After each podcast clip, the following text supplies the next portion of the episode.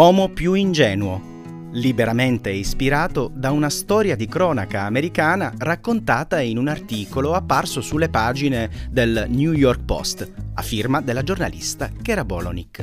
Prima parte. Voce narrante Emanuele Capoano. Personaggi e interpreti. Maya Schumann, Alice Luciana Parente. Bruce, Danilo Ottaviani. Mirna, Chiara Durazzini.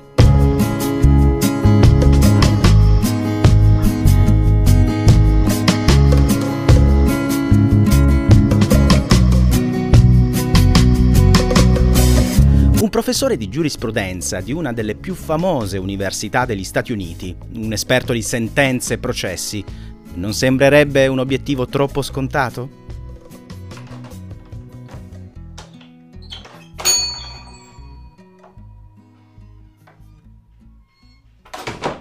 Se non fosse sceso a comprare dei chiodi per appendere delle foto in casa, non sarebbe successo tutto quello che stiamo per raccontare, perché quella sarebbe dovuta essere una commissione dell'ultimo minuto di un tranquillo sabato mattina.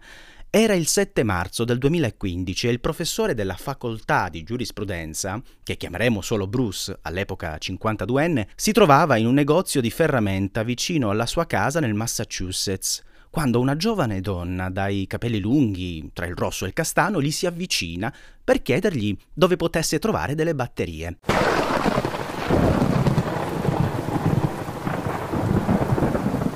E una volta che la sua attenzione cadde su di lei, vide che sotto il cappotto scuro di lana e la sciarpa perfettamente annodata, la donna indossava un vestito e un paio di stivali sciccosi cosa insolita per un ordinario weekend nella cittadina universitaria del New England.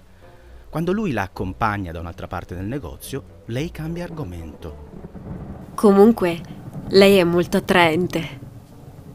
Mi scusi, sono sposato. Risponde lui di istinto, ma non era esattamente la verità.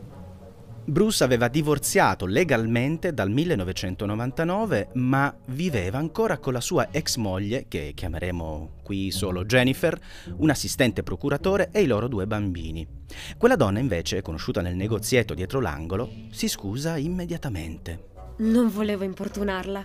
Sono qui per affari per un paio di giorni e non conosco nessuno. Il professor Bruce, che era anche un esperto di lingua francofona, notò allora che la donna aveva un accento e le chiese se parlasse appunto il francese. Lei si presenta, la chiameremo qui Maya Schumann.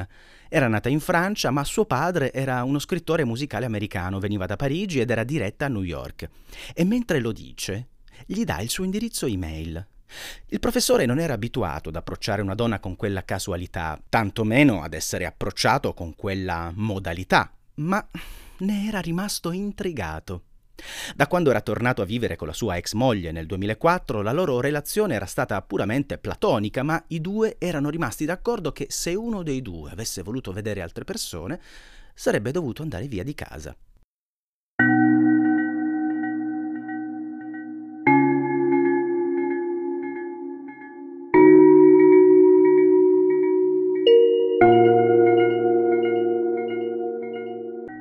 I flirt casuali sembravano appartenere più ad un tacito contratto di coppia da don't ask, don't tell, non chiedere, non dire. Lui e la Schumann si mettono allora d'accordo via email per incontrarsi quello stesso pomeriggio per prendere un caffè.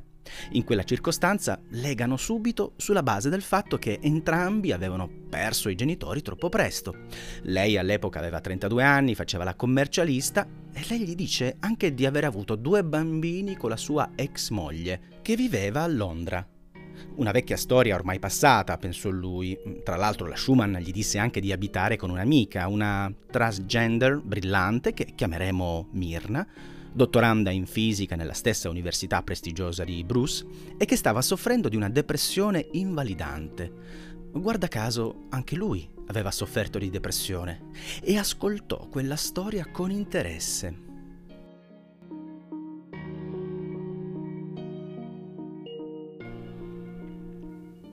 Sono stata davvero bene, ma devo andarmene tra qualche giorno.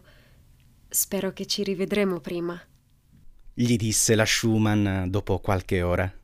E così andarono a cena la stessa notte e anche quella successiva.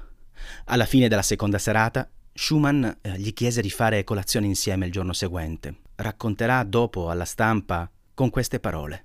Ero infatuato. Non ero sicuro di cosa sarebbe diventata quella storia con Maya. E sono sincero, perché una delle prime cose che erano uscite dalla sua bocca era che viveva in Inghilterra, ma che aveva appena divorziato. E da una donna. Il giorno che la Schumann sarebbe dovuta andare a New York per poi tornare in Europa, lo invitò nella sua stanza in un hotel. Si baciarono e fecero l'amore. Non gli importava nemmeno che quella relazione carnale appena intrapresa potesse addirittura essere improbabile. Il motivo era perché lui in quel periodo prendeva degli antidepressivi che gli avrebbero ad ogni modo inibito il piacere sessuale. Quel pomeriggio Bruce accompagnò la Schumann all'aeroporto. Durante le settimane successive, mentre si trovava prima a Londra e poi a Parigi, lei aveva continuato quotidianamente a chiamarlo e a mandargli messaggi. 102 chiamate in un mese, secondo i registri telefonici. Più e più volte lui le aveva chiesto di fare una videochiamata su FaceTime o Skype, ma lei si era rifiutata altrettante volte. E quella resistenza gli risuonava strana, ma non insistette. Infatti, in quel punto iniziale della storia, lei aveva già iniziato a dichiararsi innamorata di lui. Non mi erano mai piaciuti gli uomini prima di te. Tu per me sei un'eccezione gli sembrò strano che lei esprimesse una tale intensità dopo solo pochi giorni insieme, ma in fondo, anche se considerava quell'intensità un approccio immaturo verso l'amore, una parte di lui voleva credere che lei fosse sincera. Perché non essere aperti a questa possibilità? aveva pensato. Erano passati anni dall'ultima volta in cui aveva sentito una tale profonda connessione. Alcune settimane dopo, lei gli scrisse che sarebbe tornata in città e che voleva vederlo. Si incontrarono l'indomani allo Sheraton Hotel e andarono a letto insieme. Subito dopo, l'umore della Schumann cambiò radicalmente, si incupì e poi diventò rabbiosa, dicendogli che non poteva più sopportare che lui mantenesse la loro relazione segreta o che continuasse il suo continuo attaccamento alla moglie Jennifer, al punto che gli chiese di lasciarla e Bruce era confuso, non avrebbe mai lasciato la partner a cui era stato vicino per 28 anni per una donna con cui era andato a letto due volte. E si rivestì e se ne andò. Più tardi, quello stesso giorno, la Schumann lo ricontatta. Voleva discutere di una loro potenziale relazione con una contraddizione velata da prime minacce.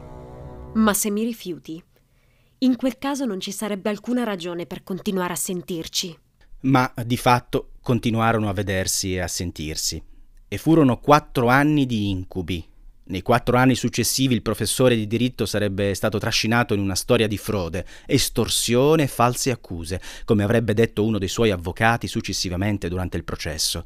Ad un certo punto della storia la famiglia di Bruce rimase improvvisamente senza casa.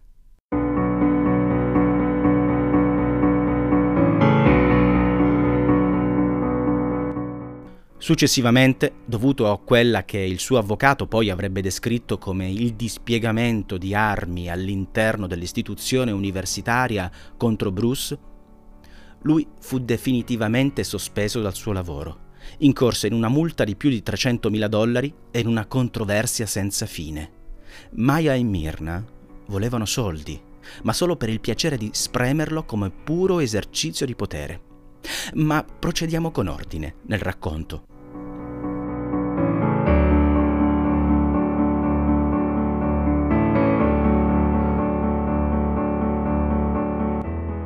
Che la Schumann lo sapesse o meno al tempo del loro incontro, il professor Bruce era un'autorità nelle procedure civili, ma fino ad allora aveva speso la sua vita in una torre d'avorio, al punto che per lei era stato un ottimo bersaglio, Nato da due stimati professori che divorziarono quando lui aveva 5 anni, Bruce aveva ottenuto il suo titolo di studio in una famosa law school. Aveva iniziato ad insegnare nella stessa facoltà di giurisprudenza nel 1992. Tuttora i suoi studenti lo descrivono come un dinamico professore socratico che riusciva ad imporre la sua autorità in classe, ma che poteva rivelarsi particolarmente strano nelle relazioni sociali. Un amico intimo lo aveva sempre chiamato il professore sbadato per eccellenza, che tendeva a perdere cose, telefoni, laptop e ad ignorare involontariamente ogni stimolo sociale. Il professor Bruce, un uomo compatto e rigido, aveva sempre avuto un gruppo molto affiatato di amici, molti dei quali erano donne, e nonostante si trattasse di relazioni non sessuali, la loro intensità era stata molte volte motivo di contrasto con la moglie Jennifer. E così infatti racconterà poi alla stampa. Jennifer mi dice sempre che le mie amiche donne hanno un secondo fine. Ma la mia risposta è sempre stata che le mie migliori amicizie sono state donne per tutta la mia vita. Io e Jennifer siamo l'opposto. Lei è molto scettica. Io sono ingenuo. Lei però iniziò a pensare al fatto che io potessi avere dei problemi legati ad una forma lieve di autismo.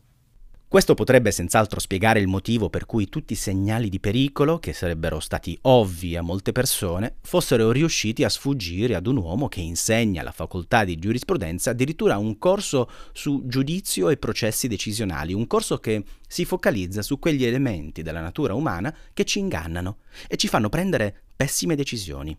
Così Bruce disse sempre in un secondo momento alla stampa. Ovviamente Ora mi sento abbastanza ridicolo ad insegnarlo, data la facilità con cui mi lascio raggirare. Dopo sei settimane che avevano smesso di sentirsi, la Schumann lo chiama per dirgli che era rimasta incinta e gli dice anche che non aveva avuto nessun rapporto sessuale con nessun altro uomo nell'anno precedente. Bruce rimane scioccato non era nemmeno arrivato ad una eiaculazione durante i loro rapporti per effetto collaterale delle sue medicine. Sul momento pensò che una gravidanza fosse possibile anche senza avere raggiunto un orgasmo. La Schumann gli disse al principio di essere in dubbio, poi disse che non sapeva se terminare la gravidanza o meno. Poi, improvvisamente, decise di portarla a termine e il parto era previsto a gennaio.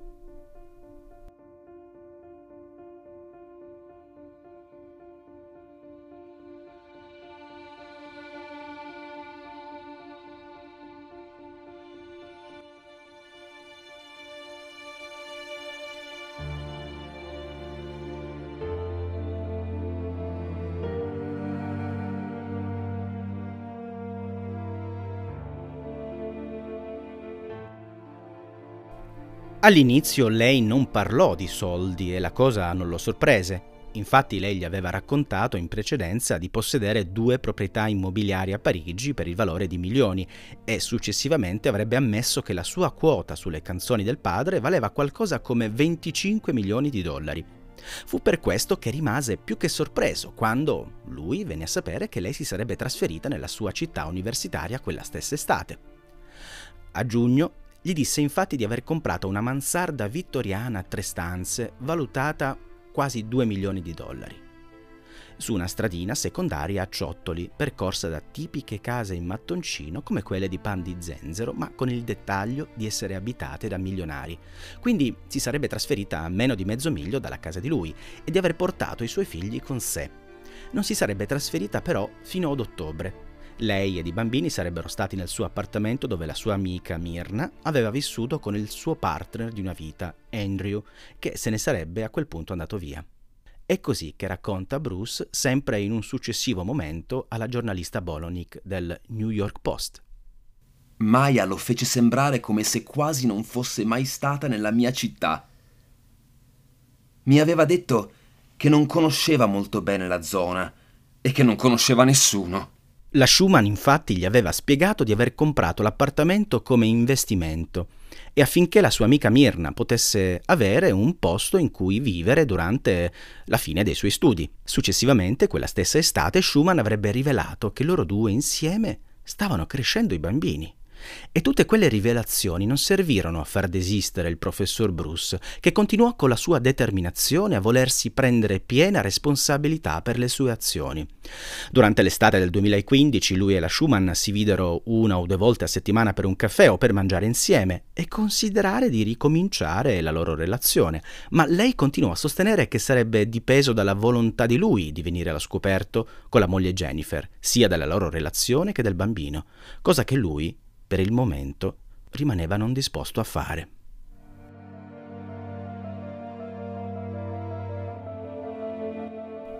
Non avevano avuto nessun rapporto fisico dopo il loro incontro allo Sheraton Hotel ad aprile, ma la Schumann continuava a riempirlo di coccole, continuando a ripetergli quanto fosse innamorata di lui. Altre volte i loro scambi erano più tesi, per esempio una volta gli mandò una email rimproverandolo di non essere disponibile. Mi sono organizzata per far venire la babysitter all'ultimo momento. Potrei vederti, ma ho provato a chiamarti in ufficio molte volte senza che tu rispondessi. Dovresti essere un supporto, non trattarmi male e far accumulare su di me tutto lo stress. Oggi è l'ultima volta che assecondo i tuoi capricci. In tutto questo, Mirna era spesso in mezzo alle loro conversazioni, anche quando la Schumann chiedeva a Bruce di dedicarle più tempo. Rimaneva sempre molto vaga sulla possibilità che lui potesse incontrare la donna che per lei era un'anima gemella.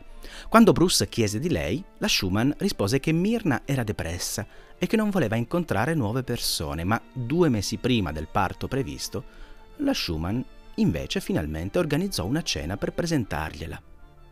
Lei dunque gli aveva detto che la sua amica Mirna era esasperata dal suo corso di fisica e che avrebbe dovuto essere coinvolta di più nell'attivismo trans, scrivere di problematiche delle persone transgender. Così racconterà il professor Bruce. Pensai, forse posso aiutarla. Mi era stata descritta come una persona incredibile, ma calpestata, trattata ingiustamente dalla sua famiglia e dal mondo intero per via del suo corpo. Così, quando la incontrai, sentii un sentimento di protezione nei suoi confronti. Il loro legame, infatti, fu istantaneo. Avevamo idee politiche simili mi disse molte cose sul mondo transgender, cose di cui non avevo idea. E presto iniziarono a vedersi ogni giorno, a parlare per ore, spesso in un caffè vicino all'università. Il professor Bruce credeva di aver instaurato una certa affinità con Mirna, si sentiva molto sensibile per il suo stato emotivo, si erano a lungo confidati riguardo alla depressione ai pensieri sul suicidio. Lui era stato anche molestato in età adolescente e di questo trauma ne parlò anche con lei o di quando aveva avuto problemi con l'alcol.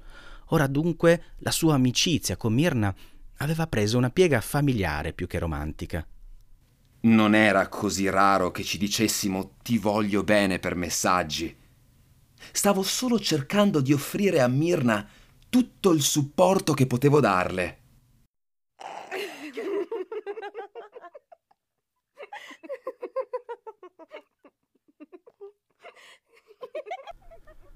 Un mese dopo il primo caffè insieme, Mirna manda un messaggio a Bruce che dice così. Sono felice che ci siamo incontrati. Sei una persona fantastica e una compagnia stimolante. Ora capisco perché Maya è pazza di te. Alle sue spalle, però, le due donne si stavano prendendo gioco di lui.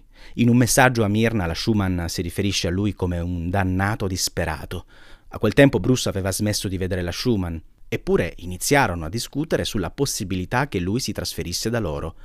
Sarebbero stati una famiglia, gli disse. Bruce, Maya Schumann, Mirna e i bambini, incluso il nuovo arrivato.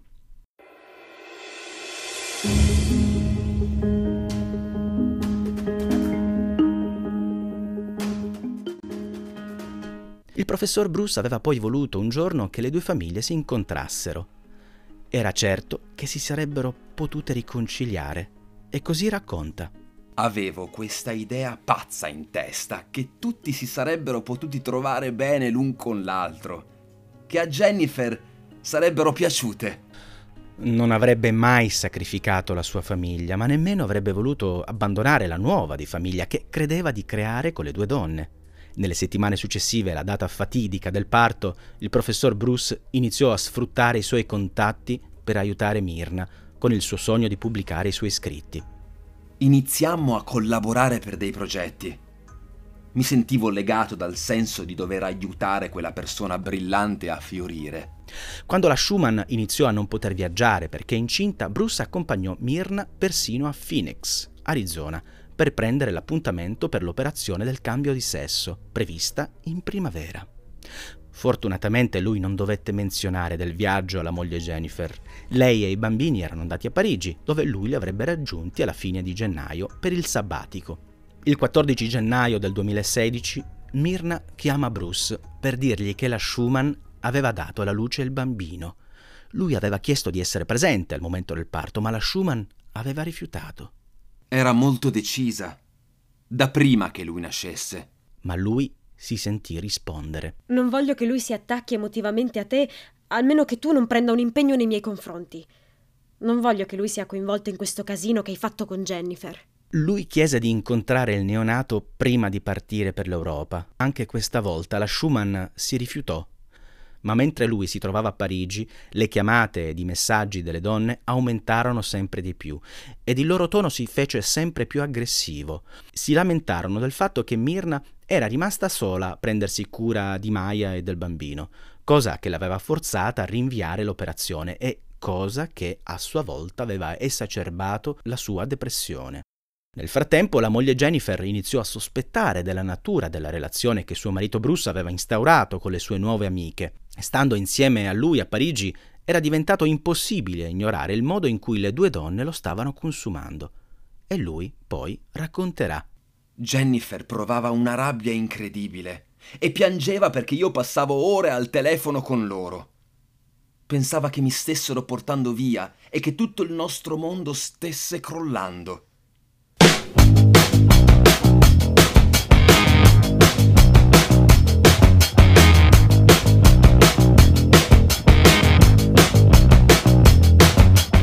Ad un tratto, finalmente, le disse di aver avuto un rapporto con la Schumann. Lei lo prese come un enorme tradimento.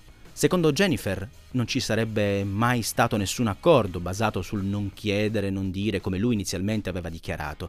Lui l'aveva tradita fisicamente ed emotivamente. A giugno lui le disse di non poter chiudere le cose con le due donne perché il bambino era suo. La reazione immediata di lei fu E tu come lo sai? Jennifer, infatti, iniziò a sollevare dei punti che erano sicuramente tattici da parte sua per far sì che la Mirna, Maya Schumann e suo marito Bruce rompessero.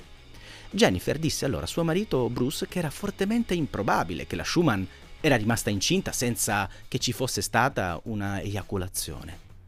Così racconta poi Bruce. Jennifer sosteneva che stessi ignorando l'apparenza perché voleva a tutti i costi che il bambino fosse mio. Forse aveva ragione. Jennifer insistette affinché suo marito chiedesse un test di paternità, ma lui non lo fece. Non solo confidava nella Schumann, ma gli sembrava sarebbe stato un insulto per un uomo eterosessuale, cisgender, chiedere ad una dichiarata lesbica se avesse fatto sesso con un altro uomo o meno. Le aveva creduto quando lei si era riferita alla loro relazione sessuale come un'eccezione.